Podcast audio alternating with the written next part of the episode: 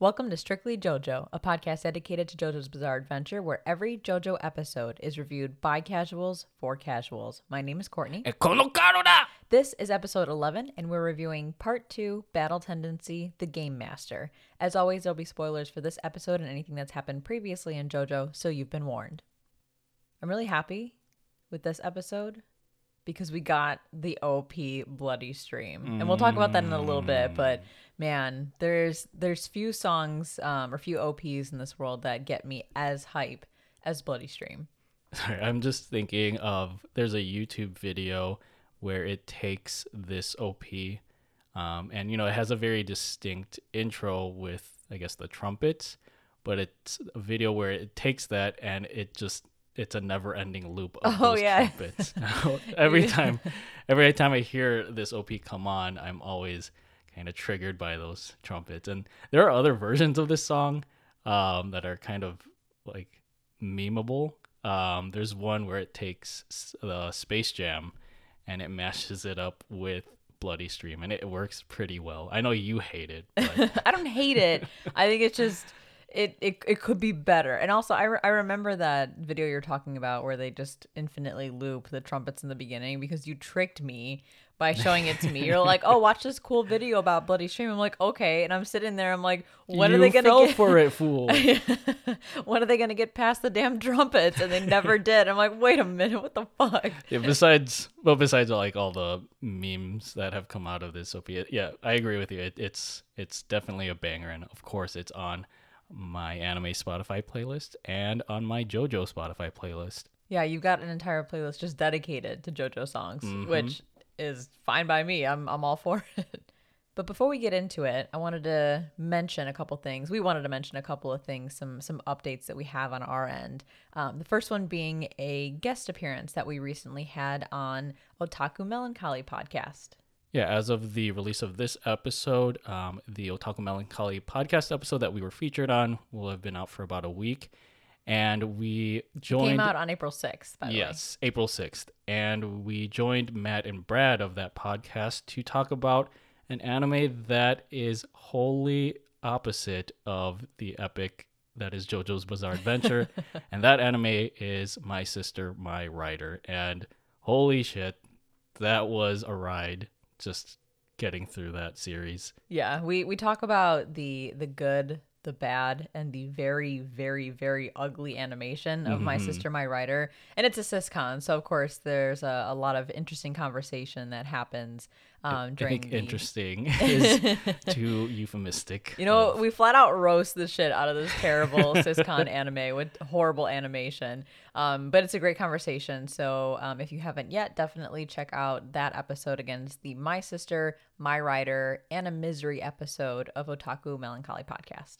And the second update that we want to share um, is more of a reminder if you um, have seen it or haven't seen it. We have a part six announcement episode that we um, we posted on April 8th. Mhm. And so that is dedicated to everything that happened at the Joestar, the inherited of the inherited soul event. Sorry, it's a really long title. Animation special event. It's the JoJo's Bizarre Adventure, the animation special event, Joestar, the Inherited Soul event that took place on April 4th. We talk all about that event because we watched it live at 2.30 a.m. our time. And um, we also talk about the part six announcement that took place at the end of the event, how hype we are for it, and what our wish list is for part six. Yeah, obviously we won't delve into any spoilers of what was announced at the event in terms of part six, but definitely give that a listen. Uh, again, it was a really exciting event to watch, even at 2:30 in the morning. Um, we lost a lot of sleep just dedicating ourselves to watching it, but yeah, it was it was a great time um, for us as JoJo fans, and I guess like right now, it's it's just overall a great time to be a JoJo fan. Hell yeah. So yeah, definitely go check out that special episode of Strictly JoJo. And now on to the main event, Battle Tendency, the Game Master. Um, so this episode is a lot of fun, uh, and it kind of has two main arcs to it. I feel it's the the Joseph versus Straizo fight, and then it has um, it introduces us to Stroheim and kind of reveals the the situation with the Pillar Man. Yeah, this episode was more of like a setup, um, a setup episode that showcases a little bit more of Joseph's Hamon prowess and establishes more of the overarching conflict in part two related to that mysterious, uh, mysterious carving that we saw in the first episode of part two, which was the previous episode. But let's go ahead and dive right into part two, episode two, the Game Master. Despite Josephu's best efforts to turn Straizo into hot lead vampire Stroganoff, the Hamon anti-hero recovers using his undead powers and shoots at Josephu with his Death Star laser eyes, the same attack that Dio used on Jonathan in their demise. However, Josephu is able to one-up Straizo by making him attack a mirror instead, and detonates a flurry of grenades he was somehow able to stick to Straizo's Hamon-infused scarf to blow him to bits. But of course, this is again all for naught as Straizo reassembles his gored body parts, prompting Josephu to use the final ace up his sleeve. Nigerundayo! The two face off again atop the Brooklyn Bridge, where Straizo holds a female reporter hostage and eggs Josephu on to t- use his natural noble instincts to save her. Our Hamon hero obliges, and after avoiding another round of Death Star laser eyes with some cute little Hamon shot glasses, Josephu melts half of Straizo's face off with his fiery fist. Straizo decides to end Hero and disintegrate his body using his Hamon energy, but not before warning Josephu of the Pillar Man that will soon resurrect from his 2,000 year slumber to destroy them all. Too bad he didn't also warn Josephu of the sucker punch he'd get from the female hostage for calling her ugly. How low the Joestar lineage has fallen. Meanwhile, in Mexico, we are reminded that we are in the midst of World War II as Nazi General Rudolf von Stroheim rescues or kidnaps an injured speed waifu, intending to learn more about the Pillar Man in order to advance Germany's technological might. Turns out his Aryan associates have transported the carving to their secret facility and are steadily feeding it with the blood of captured townsfolk to revive the mysterious muscular man from Mexico. Little do they know, another mysterious muscular man in the form of Joseph Joestar is on his way to put a stop to their exploits. And little does he know that another another mysterious muscular man is following closely behind to put a stop to his exploits. I guess you could call it the beginning of a Mexican menage a trois. And now onto our next segment of the show is that a music reference where we document any and all nods, homages, and tributes that this extraordinary anime makes to the ordinary world of music. But guess what?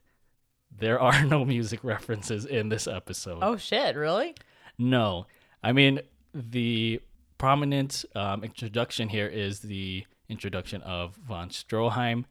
Um, that's not a music reference, but the character was named after Erich von Stroheim, who was an Austrian American actor. I don't know what the relation, or like what Araki's preference was towards this actor in particular. Um, the Wikipedia article for him says that he introduced more sophisticated plots and noir's sexual and psychological undercurrents into cinema. So maybe there was a bit of an influence there. But well, yeah, Stroheim is psychological. Sounds about right for Yeah. Stroheim. but other than that, yeah, this isn't any sort of music reference. Um, I feel like if he used like Von Halen, that would have been kind of clever. but I think Von Stroheim exudes more of that, you know, sinister Nazi um, aesthetic that Von Stroheim is is seen here. And now it's time for the JoJo meme rundown, where we list each new JoJo meme that appeared in this episode. I have two. Um, the I'll, I'll go backwards in terms of order of importance, I guess you could call it. The first actually comes from the the OP. It's Caesar's elbow, and that sounds weird. Who's Caesar? I know, right? You don't know who Caesar is yet, but you will. But you know, I'll just I'll throw his name out there because I don't know what else to call him. Caesar is the blonde guy that you see, um, kind of sparring and and next to Joseph uh, quite often in this OP for Bloody Stream. So Caesar has a really fucked up elbow um, in the behind the scenes footage for this OP. If you, I think if you Google like JoJo Part Two, Caesar's Elbow, or like Bloody Stream, Caesar's Elbow. You'll you'll find it on Google Images. But essentially, I think what happened was when the animators were trying to, um, you know, manipulate the CGI in order to show that pose where um, Caesar kind of has his arm up in the air. Um, it's I, I don't know what part it's at. I think it's like right before they show um, this guy standing up on a rock. I won't spoil it, but Mhm. I think if if uh, if you see the image, you'll you'll know immediately what part I'm talking about. But because they couldn't quite get the CGI model for Caesar to like bend his arm high enough, they just decided to fuck up his elbow and like extend it and give it a big ass loop. But you don't see it in the actual OP because it cuts off before the, the end of his elbow. So it, it's become a meme. People have used it for uh, a number of different things. But when I first saw it, I was like, ew, what is that? I just looked it up right now on Google, and so is this the actual CG rendering that that they used for the OP, or did someone try to reconstruct it and then this is what they thought um thought his arm would look like? To my understanding, this is the actual behind the scenes CG rendering. Like again, Okay. the the animator couldn't get because the way his hand is, it's like really fucking high up there. But they couldn't get like his elbow to do that normally, or his arm to do that normally, or maybe they were just lazy. so they bent the shit out of it and like made it all skinny and elongated, and it just looks gross. like it looks so weird in this picture. So again, if you want to see it, um, you could probably just I googled Caesar bloody stream elbow, and it was like the first and second images that popped up. Um, you can find it, I think, on knowyourmeme.com as well. So take a look at that. It's um, it's weird. yeah, it's another example of the physics defying poses that you see in JoJo's they're Bizarre so Adventure. yeah, they're so impossible that they have to like manipulate the CGI just to get them to work. yeah, I think this is probably like the second most known pose. I'm I know there's one in part three that I'm not gonna spoil right now, but yeah, this this picture is this picture is wild. The other meme that is, I think, more well known and probably one of the best or um, most common memes that you see from part two My favorite, I think. is um, Joseph's Nigerundayo Smokey. Um, it's just him shouting at Smokey to fucking run. And the way he does it, I mean, in that scene, the way he like yells and he's like pumping his arms and he just hightails it out of there. And like Smokey's like, "Are you fucking serious right now?" it just became a meme immediately. So you'll you'll see that meme kind of splashed across like I don't know, some image of like some shit going down, and then they they paste in Joseph saying like "Nigerundayo," like fucking run, get out of here. Yeah, and I love the the setup that Joseph puts together um, prior to him just hot footing out hot footing it out of there. Um, 'cause he, he builds it like he has this master plan to take down Straizo and you know, Smokey is just so excited about it. I think what's even better about this is there's a slight pause before he runs. so it's like this almost comedic like silence until he hotfoots it out of out of that cafe. But yeah, this was an unexpected thing for Joseph to do. I mean, it's like unexpected but expected at the same time for Joseph. but yeah, this is probably one of my most favorite memes of the entire series. And as always, if we missed any memes from this episode, please, please, please let us know. We want to make sure we honor every single JoJo meme that we possibly can. So feel free to reach out to us either on social media or through our website. Let us know so we can properly acknowledge the memes. And with that said, let's dive into the actual episode. Right off the bat, I want to talk about the OP because again, this OP fucking slaps. Um, I we shared before our lists of uh, like our, our our tops, our top things for JoJo, and one of those lists was our our top favorite um, OPs, and this is on my list. It's it's my either second or third favorite OP. Um, I kind of flip flop back and forth between this and the um part five OP between my number two and my number 3 I know definitively that the part four OP is my number one favorite. But Bloody Stream is is really really good. It's definitely up there. Um, and I think it's a perfect fit for Joseph's personality. Um, not only the song itself, but the color colorful, bright um, animation that we get throughout this OP. It's just it just screams Joseph, especially when you compare it to the part one OP, um, which felt more intense and more not regal, but uh, I always say like it's uh, like an '80s anime rock epic Yeah. of a song. Yeah, much more epic, much more aligned to um, Jonathan's character and his story. This one is like total opposite, but perfect for Joseph. Yeah, it's kind of weird. Um, when I first heard the song, it was odd because you know, part two takes place during the 1940s, but then you have this very like vibrant, almost like psychedelic song that plays, and obviously all the visuals and colors. It, it's more reminiscent of like the 70s. I feel, um, and I'll- guess overall the this OP sounds very James Bondish. I don't know if it's Oh intentional yeah, it does. right? Because it, it's, I think it's probably almost like um an homage to you know Joseph's British heritage. So something that sounds along the lines of like a James Bond opening, I think would all is kind of suitable for Joseph. Um, but yeah, you know, after kind of getting over the, I guess almost paradox of this theme being with a a part that takes place during World War II, it it grows on you. Um, and I think I don't know if I ranked this on my top three, but this was probably one of my top themes in JoJo for for a long time until Heard the other themes and the other parts. I love that they use manga images in the OP too. Like they're they're colorized versions of them. Um, I think it's like probably in the middle of the OP where they they flash manga images of a lot of the characters, which we can't really talk about because a lot of them haven't been introduced yet. But I just I, I really appreciate that. I think that's another um, key thing that David Productions has done with these OPs so far is again making sure that they add manga panels or manga imagery to call back to you know the source material.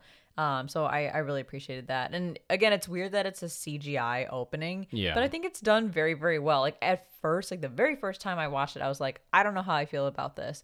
But there's just so much going on on screen that it kind of draws you away from the fact that it's cgi um, and it's fun. It's just a fun watch.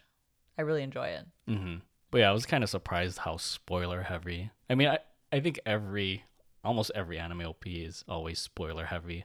Um, but this one has like a lot of characters, and there are even subtle plots that you can kind of um, see within this OP. Obviously, you're not going to see it from the get go because you don't know any of these characters or, or what's going on. But you know, as you progress through the episodes of this part, you'll see how much this OP spoils everything. Yeah, so like every other anime OP, watch it intently to appreciate it, but don't watch it too intently where you're gonna like decipher what they're trying to tell you about the story. Yeah. So right off the bat, this episode drops us back into the fight between Joseph and Straizo. And this whole fight I found to be very interesting for a couple of different reasons. Like it's it's a very different so Joseph is still fighting a vampire, right? But it's a very different fight than what um, we've experienced with Jonathan and Dio. Um, mostly because Straizo, I don't know, like something about him, he's very like um, straightforward in his approach to getting rid of Joseph. Like he's just honest and open the entire time. Like even to the point where he tells him, "I'm going to use my liquid eye beams to kill you, just the way Dio did with your grandfather Jonathan." And I'm like, you may not want to show all of your cards if you're trying to kill Joseph, um, but I think it just shows that Dio's Dio's um, approach was very backhanded. He loved to trick Jonathan all the time. Um, but here, Straizo's like, no, I'm just gonna be straight with you, no pun intended, um, and tell you how it is. And he acknowledges that you know Joseph, if left unchecked, would become a very formidable foe for him.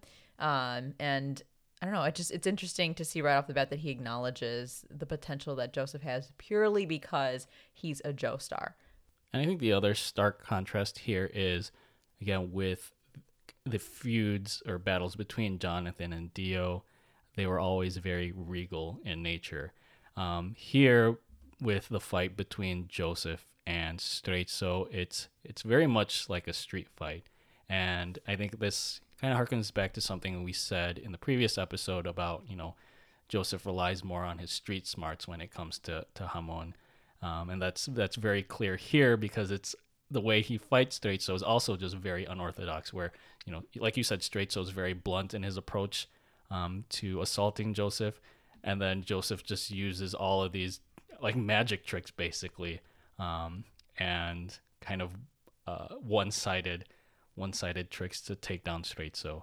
And you know, thinking about it more, like there are so many plot holes with how Joseph fights uh, Straizo. Like the first thing is, how did he know to get Straizo to look into a mirror, and where was this mirror in the first place? Yeah. And I I get it because you know maybe like uh, so didn't realize it was a mirror because vampires don't have reflections. But still, that's, Well, then it, yeah, I guess because then he wouldn't have seen himself. That's a good Yeah. point. He would have seen himself like in front of of Joseph. Mhm. And the other thing is with all of those grenades that Joseph managed to attach to his scarf. Like when when did he have the time to do any of that? But you know, this is this is a JoJo episode and you always just answer it with one thing. Araki forgot. Yeah, I know. I love how Straizo tells him that his hamon won't work on him because of the scarf that he's wearing. Um, so instead of trying to remove it from him or take it off of him, Joseph decides to detonate it along with Straizo himself using several grenades. And I'm like, where did Joseph get these grenades? Like, first of all, how did he get that Tommy gun? And mm-hmm. second of all, how did he get the fucking grenades? Like, what? who, also who he- results to grenades to get rid of a scar? yeah, and also he- he meticulously strung them together so that he would pull the pins all at the same time, right? Yeah. Like how did he have the time to do that? No fucking idea. But like I said, you like you're just too enamored with what's going on to, to care about the plot point. So but you bring up a good point that this is very much a street smarts type of fight. And and I think at one point Joseph acknowledges like, Straizo you've been in Tibet too long, um, or like in the mountains too long to kind of understand like how fights work out here in, out here in New York.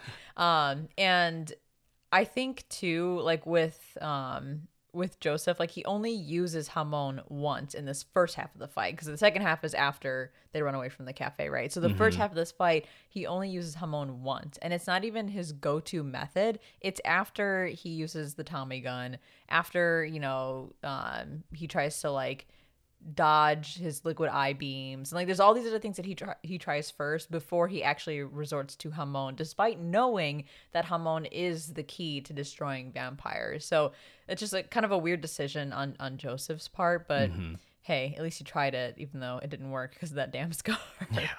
But um I do want to call out what Straizo says at the beginning of the fight again kind of um juxtaposing him against Dio. Is that the right use of that that word? Um, so Stratos says, and he kind of is cocky when he's like talking down about Dio. He says that Dio played with his powers to see how far he could go, and ultimately opened him up, opened himself up to attack from Jonathan. Um, versus Straizo, which again he's taking that straightforward approach, no no pun intended. Um, which is saying, I have a goal in mind. I'm not gonna fuck around here like Dio did. I'm just gonna get rid of you by any means possible. Um, and ultimately, it's kind of hard to tell like what Straizo's goal is with becoming a vampire because he's probably been a vampire for a, a little bit now, and I don't think he's infected anybody else or turned anybody else. I think his goal just really is to stay young, right? yeah, I'm trying to think about that. Like he didn't intend to infect anyone surrounding him. Like the only reason he's fighting Joseph is because he knows Joseph is the only person that can ultimately take him down. Yeah, but does he actually pose a threat? Like my the whole hmm. time I'm watching this episode and this this arc with Straizo I'm thinking, okay, yeah, he is fucking crazy because he wanted to become a vampire, but it seems like his goal to becoming a vampire was just to beat old age, was just to be young again. He never gave off any intent of wanting to like rule the world like Dio did or, you know, make other people vampires or zombies or whatever. He just wanted to be young. So theoretically, like Joseph and Speedwagon could have just left him alone to be young. Like he would have to, you know, lived in the darkness all the time. He couldn't enjoy the sunlight. But if that's his hmm. own choice and he's not going to hurt anyone, why try to kill him? And then by that same logic, why would Straight Straizo need to kill Joseph, right? Because if they can come to the agreement that he can just be young as long as he doesn't hurt anybody, like would Joseph really have posed a threat? I guess not, but you know, you, you need an antagonist to, to, to fill this first half. And I mean, he did, you know, kill all those men and try to kill Speedwagon. So mm-hmm. I guess that's that's where the fuel to this fire actually comes from, like he, the fact that he did that. So are you trying to say that Straizo just wants to live a quiet life? Ooh, yes, part four reference. Interesting.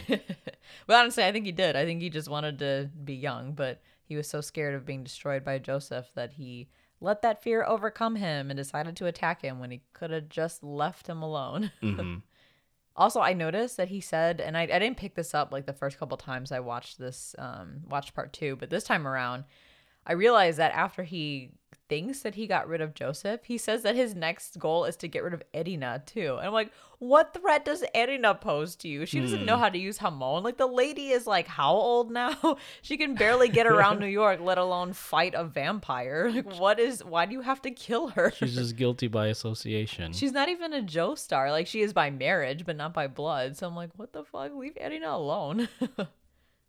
so after the fight goes down, or at least the first half of this fight, um, we we get the uh, as we talked about before the memeable moment of joseph saying nigerundayo smoky and he fucking retreats which i think we acknowledged already is actually pretty strategic on his part um, because he wants Straizo to follow him. He wants to lead him away from the crowd and other civilians. And there's a couple of instances like this throughout this episode in particular where um, at first you see Joseph as kind of this opposite of Jonathan and um, you know, definitely not a gentleman type of person.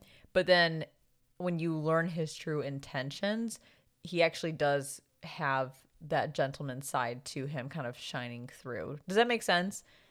Yeah, again his his approaches are unorthodox, but there's always a reason behind what he's doing as aloof as they can be to like an outside uh, outside perspective. Like the first instance I, I noted here um, was at the very beginning of the episode after he shoots um, Straizo with a Tommy gun, people are panicking, right? And there's these two ladies in the cafe who are just standing there screaming. And he's like, Shut up, I can't hear what's going on. And honestly, he was totally justified in telling them to shut up and get out of there. You're, because... you're missing, I'll stick my tongue in your mouth to make you shut up.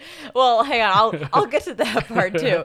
But on this on uh, high level, he's right to tell them to get the fuck out of there. Not only because, you know, for, for their own safety, but also because, like, who stands there after the entire cafe gets blown to shreds with a Tommy gun, who stands there screaming instead of leaving and getting away from from the scene of the crime? Mm-hmm. But yes, he's trying to get the ladies out of there. I'm sure to keep them safe.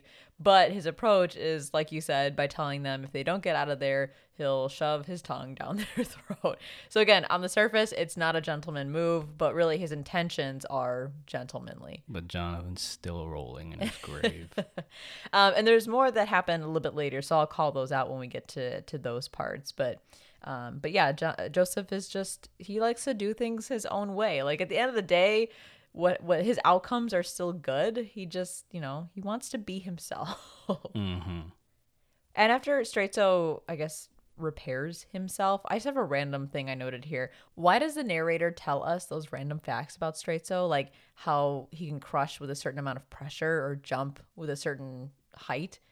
Yeah, that was kind of weird. Like it, it was out of place, and I don't know if it had ever if this show had ever done it previously. Um, it almost felt like you know reading Pokemon stats. Yeah. For Straizo I think it it's meant to just highlight how strong he is, um, and coupled with the fact that he that Straizo is still very much an expert in Hamon, but.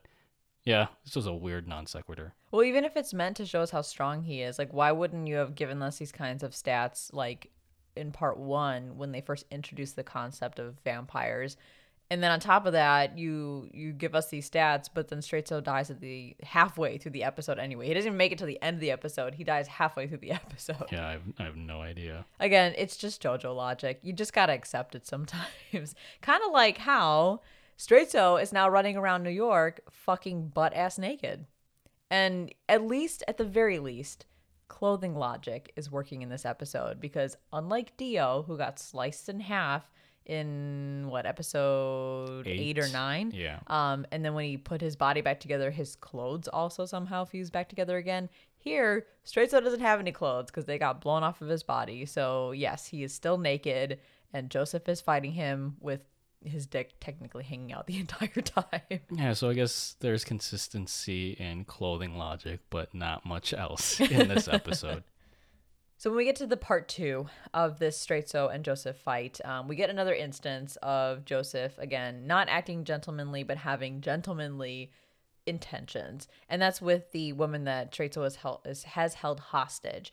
Joseph basically says like, "I don't even know that woman, idiot. Like, why would I want to protect an ugly woman like that?" And that sounds terrible, right? But I think it's Joseph trying to call Straizo's bluff And when Straizo actually hurts the girl by ripping out her molar, that's when Joseph actually gets like fucking pissed and his gentlemanly side kicks in um, to the point where he rips his whole jacket to shreds off of his body instead of just removing it. like he just disintegrates the fucking jacket off of his chest. I think it's there's something similar that happened in part one where I think Jonathan, like his clothes just melted. Blew off of his body. Yeah. Yeah. so it, it's it's a continuation of that trope, I guess, for the Joestar lineage. Um, but yeah, this Brooklyn Bridge standoff, it's all just a test of Joseph's character um, on Straizo's part to see if he would save that woman.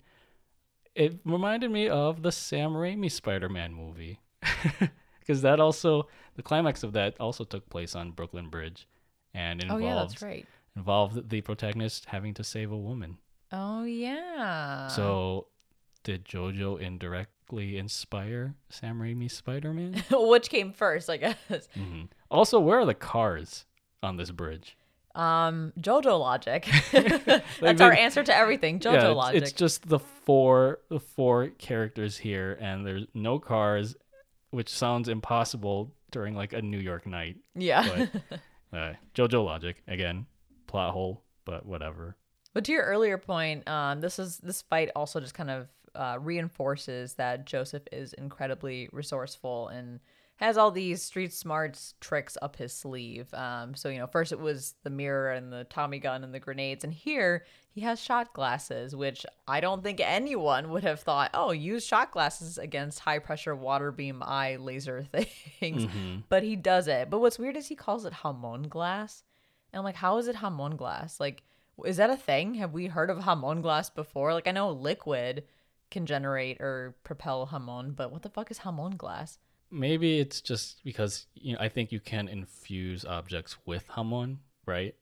Maybe that's what he meant, but I, But does yeah, he infuse it with hamon? Because you don't actually see hamon go through the glass, but he calls it hamon glass. I don't know. I Just like don't know. Also, where did he just get these shot glasses from too? yeah, a lot of questions. Again, JoJo logic. We'll Mhm. just leave it at that. It's JoJo logic. But I think the thing that you can obviously take away from this is I said previously, like, uh, Straizo is an expert in Hamon and has studied it for, I think he says, like 4,000 years. But Wait, you, he studied it for four thousand years. How's he alive for four thousand years? I thought he said something. There was a line in the episode that mentioned something about 4,000 years. Oh, maybe it's he has 4,000 years of Hamon knowledge um, in his. Yeah, his I was gonna say I, he's only been a vampire for a hot minute. Yeah, How has he already been alive for four thousand Yeah, m- years? Mea culpa, but again, he's just brimming with Hamon knowledge. But as much as he knows a lot about Hamon, Joseph, being a Joestar, is still very much strong with the Hamon. And, you know, this felt like a almost like a throwaway fight because Joseph is able to just knock Straizo out with a fierce Hamon fist. But again, you're you're putting you're putting a JoJo up against um, a villain, so it's going to be pretty one sided. I feel. Yeah, and um, I, I really appreciated that Joseph, or sorry, Straizo, um, after that fight ends, tells Joseph that while he may appear the opposite, he's actually just like his grandfather Jonathan with an appetite for adventure and mystery. But because of that, you know, he's kind of sealed his fate with what's to come. Um, Spoiler. no, it's not. He, that's what he says. no, I, I says- talked. oh. I talked about this last episode. Like Jonathan, you know, met his demise. Are we going to see Joseph now get his demise? Because you know, Straizo kind of spoils it for us here, but you know, we'll see. but I, I love that you know even the characters acknowledge like Joseph actually is very much a Joestar at the end of the day. Mhm. Um, and Straizo, being the straightforward, no pun intended, guy that he is, actually and heroes, as you mentioned earlier, and uses Hamon breathing to destroy his own body faster. Um, And there's another plot hole. How can a vampire still have Hamon infused in its body? it can't. I mean, without dying, I guess. It's like, is he was he like suppressing it up until this very moment? Because I feel like you know, well, I don't think he was suppressing it. I just don't think he used Hamon breathing since becoming a vampire so that he wouldn't kill himself. but doesn't he say it's still in his body? Well, I think you can like okay, from my understanding of Hamon logic, you can store Hamon energy in your body, but you have to actually start the process of Hamon breathing. So my guess is like his tank was probably at zero right around the time he became a vampire. So then he decided to fill his tank with Hamon in this moment so that he could just die faster. Okay. Which I don't know, is that like an honorable death? Like about it feels honorable, but also like it doesn't because it's like, why the fuck would you kill yourself faster? It's just a cop out because he knew like there was no escape. Um, and you know he he fulfilled his his bucket list wish to to live young again. Even though it was for like a hot fucking minute. Yeah. I think my favorite part though of this whole arc is at the very end, Joseph says out loud to, you know, the universe, You'll rest easy tonight, Granny. Like talking about how he's once again protected his grandma Erina.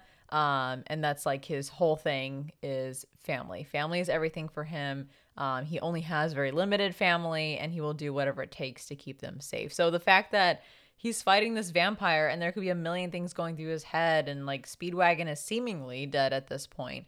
The first thing he thinks about and kind of what is his motivation for defeating Straizo is of course getting revenge for Speedwagon, but I think more importantly keeping his grandma safe. Mm-hmm. I'm thinking about it more is one last thing that Straizo mentions before he, he kills himself is he mentions the, the Pillar Man. Um, and he kind of plays it up to Joseph as this guy is the true meaning of like biological evolution and reaching like peak human performance and immortality. Peak performance. Yeah, okay. I knew so. I knew you were gonna mention that, and I know we were talking about like what is Straizo's motivation to to even utilize the power of the stone mask, and most likely because he wanted to to live young again. But I think also the threat of this Pillar Man like existing is another reason like why he chose not to to live anymore in the world because you know you don't know what that pillar man is capable of or whether they will you know go on a quest for like world domination. Yeah it's a good point. He was probably like yeah i'm out like bye. Mm-hmm. um, and it, this was an interesting concept too because it reminds me of like assassin's creed lore where there are these beings that existed long before like men um, who have these sort of mystical powers. Um, so we'll we'll see further down the line what this Pillar Man's significance is going to be. Then we move into the second arc of this episode, um, and we're immediately introduced to Stroheim, who is fucking crazy. Yeah, and of all the characters that you meet in the show, the one that you had have least suspected is someone who is part of the Nazis. but I, I guess it makes sense because you know this is 1940, the 1940s, and the world is in the midst of World War II. But yeah, I was not expecting that at all. That is kind of random. You go from like vampires um, and masks, and all of a sudden they're like, "Oh, by the way, there's Nazis here too." like, oh, okay, the show has everything apparently. mm-hmm. Although I do love the enthusiasm with which Stroheim's voice actor portrays this character's like fervent nationalism and kind of like his belief in German technological superiority to the point where like you can hear his voice crack um, with how much he he loves his his Nazi ideals, I guess. yeah, I have to say of all I mean thinking about all of JoJo um, that we've gotten so far in anime, I have to agree. I think Stroheim's voice actor is probably one of the ones that pushes himself the hardest. Like mm-hmm. he has an impressive, impressive performance as Stroheim just because of the sheer like screaming and excitement behind Stroheim's voice. And you only get a taste of it yeah. in this episode. Like it isn't it's insane and and you know we'll talk about that more as um as part two progresses not to you know spoil anything about stroheim but um yeah this is one of the i think one of the best performances given by a voice actor in jojo mm-hmm. and at the same time he has that ability to show the sadistic side of Stroheim. And we get a first glimpse of that when I think that um, female servant is shaving his face and she accidentally cuts him and he kind of like semi tortures her or harasses her by holding definitely tortures her.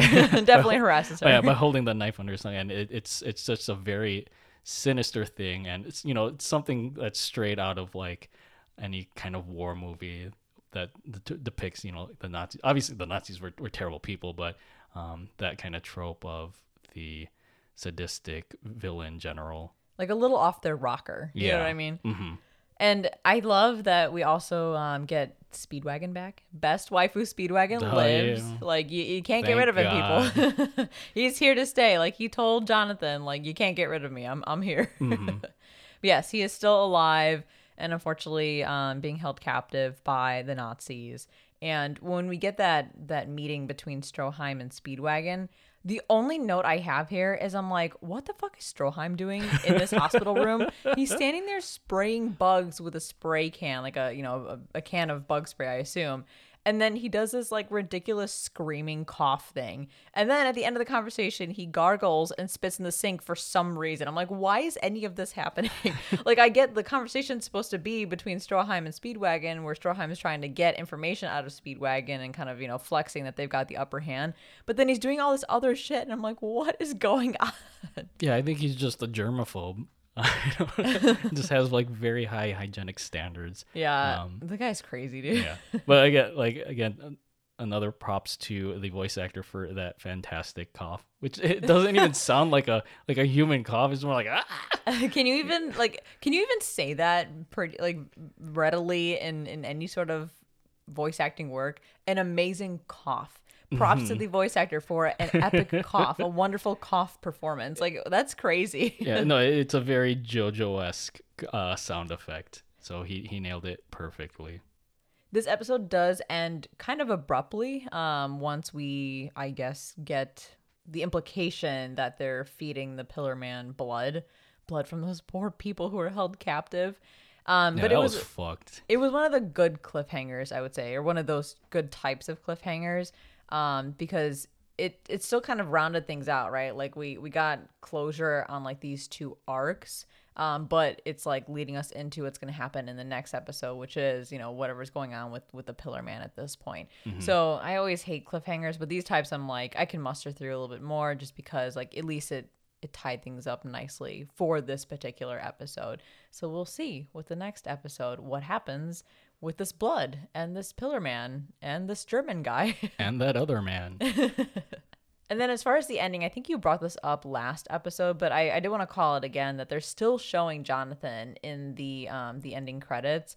Um, and I did notice too, and I apologize if, if you called this out in our previous podcast episode, but I love the transition that they do for Speedwagon. They show him young at first, and then they kind of fade into old Speedwagon. And I'm like, that's great. They're just, I love that they don't just completely drop part one from the face of the universe. They, are the face of the universe, the face of the earth. They actually do try to keep those tie ins to part one. Um, granted, they both happen in the same season, but also, like, it is kind of a, a thing in JoJo to kind of continually call back to, you know, things that have happened in the past and have those past events play very heavily into future events. Yeah, I think I did bring this up in the last episode. Well, then I am bringing it up again. but no, again, it's it's nice because I think you know it, it's kind of odd that they they squished two parts into one season together, but like these part one and part two just go so very much hand in hand that it only makes sense to show that continuity um, with you know the change in Speedwagon's appearance in the credits. And speaking of credits, that brings us to our final thoughts for part two, episode two, The Game Master. So, what did you think overall about this throwaway episode? hey, I like this episode a lot. Um, it gave us some of the best memes that we we have out of JoJo. Um, I think yeah, Straizo like that whole arc was kind of throwaway, but the importance I came out of that is that Joseph now knows that there's something lying ahead for him. Like his his destiny is sealed, as Straizo you know basically flat out told him um, and we get more in, we get more insight into Joseph's fighting abilities and how he's able to overcome these very very odd and, and strange obstacles. Um, we also get the introduction of Stroheim and the reveal that Speedwagon is still alive. Um, and I think that this is a fantastic setup to pretty much everything else that's going to happen in part two. So I think this is a, pretty important episode. I agree. Straizo's whole thing is a throwaway, but this is pivotal in, in how it sets up the rest of this part. What about you? Yeah, it's it's a pretty good episode, but like you said, it just mostly serves to put everything in place for the next episode. So it's not like anything too special. And again, Joseph kind of just defeats Straizo pretty easily. um, to the point where it feels again like a throwaway death, but I'm sure it's the Joestar in him. And kind of along those lines, this episode, the first half is just a blatant reminder of you know how OP Joseph is, and despite his sort of Johnny Bravo like degeneracy, he still holds true to certain like virtues of the Joestar lineage. Um, Holy shit. You're right. He does kind of seem like Johnny Bravo sometimes. oh my god, I'll never be able to like unsee that though. But to be fair, Johnny Bravo is pretty fucking cool. yeah. Um, the other thing I mentioned this throughout this episode, there are a lot of plot holes, like the mirrors, the grenades, the shot glasses. But who fucking cares? It's it's JoJo. you just accept it for what it is. And then I think one of my, I guess, semi favorite parts of this is you know this sudden addition of the Nazis to the plot, which just shows the lengths of absurdity to which this story is going to go. And it makes me think like were there even Nazis in Mexico in like the real world history of World War II? We'll have to look that up because I don't fucking know. I did, and I couldn't find anything. Uh, obviously, like Mexico was against or was part of the Allies, so I don't think they wanted any association with the Nazis. But again, that's what makes the bizarre in JoJo's Bizarre Adventure so significant. And the best part is, this is not even as bizarre as this show will get. No, no, it's not. so if you're a first time watcher, get ready. Just get ready all the time. We're gonna say that um, like multiple times as we make our way through each part. Like just get ready for the next part because it's gonna be even better. yeah, it just gets better from here, or worse. no, better. Damn it, it's JoJo. And that wraps up episode 11 of Strictly JoJo. If you enjoy the podcast and would like to support the show, then head over to patreon.com slash the Strictly series and be sure to subscribe on your favorite podcast service so you can be notified when new episodes premiere every other Monday. Follow us on Instagram at the Strictly Series and on Twitter at Strictly Series and connect with us there or on our website, thestrictlyseries.com, to share your thoughts on JoJo's Bizarre Adventure. You'll also find more info on Strictly Anime, our other podcast for anime reviews and discussions. Thank you so much for listening and sharing our love of JoJo. Stay weep, everyone. To be continued.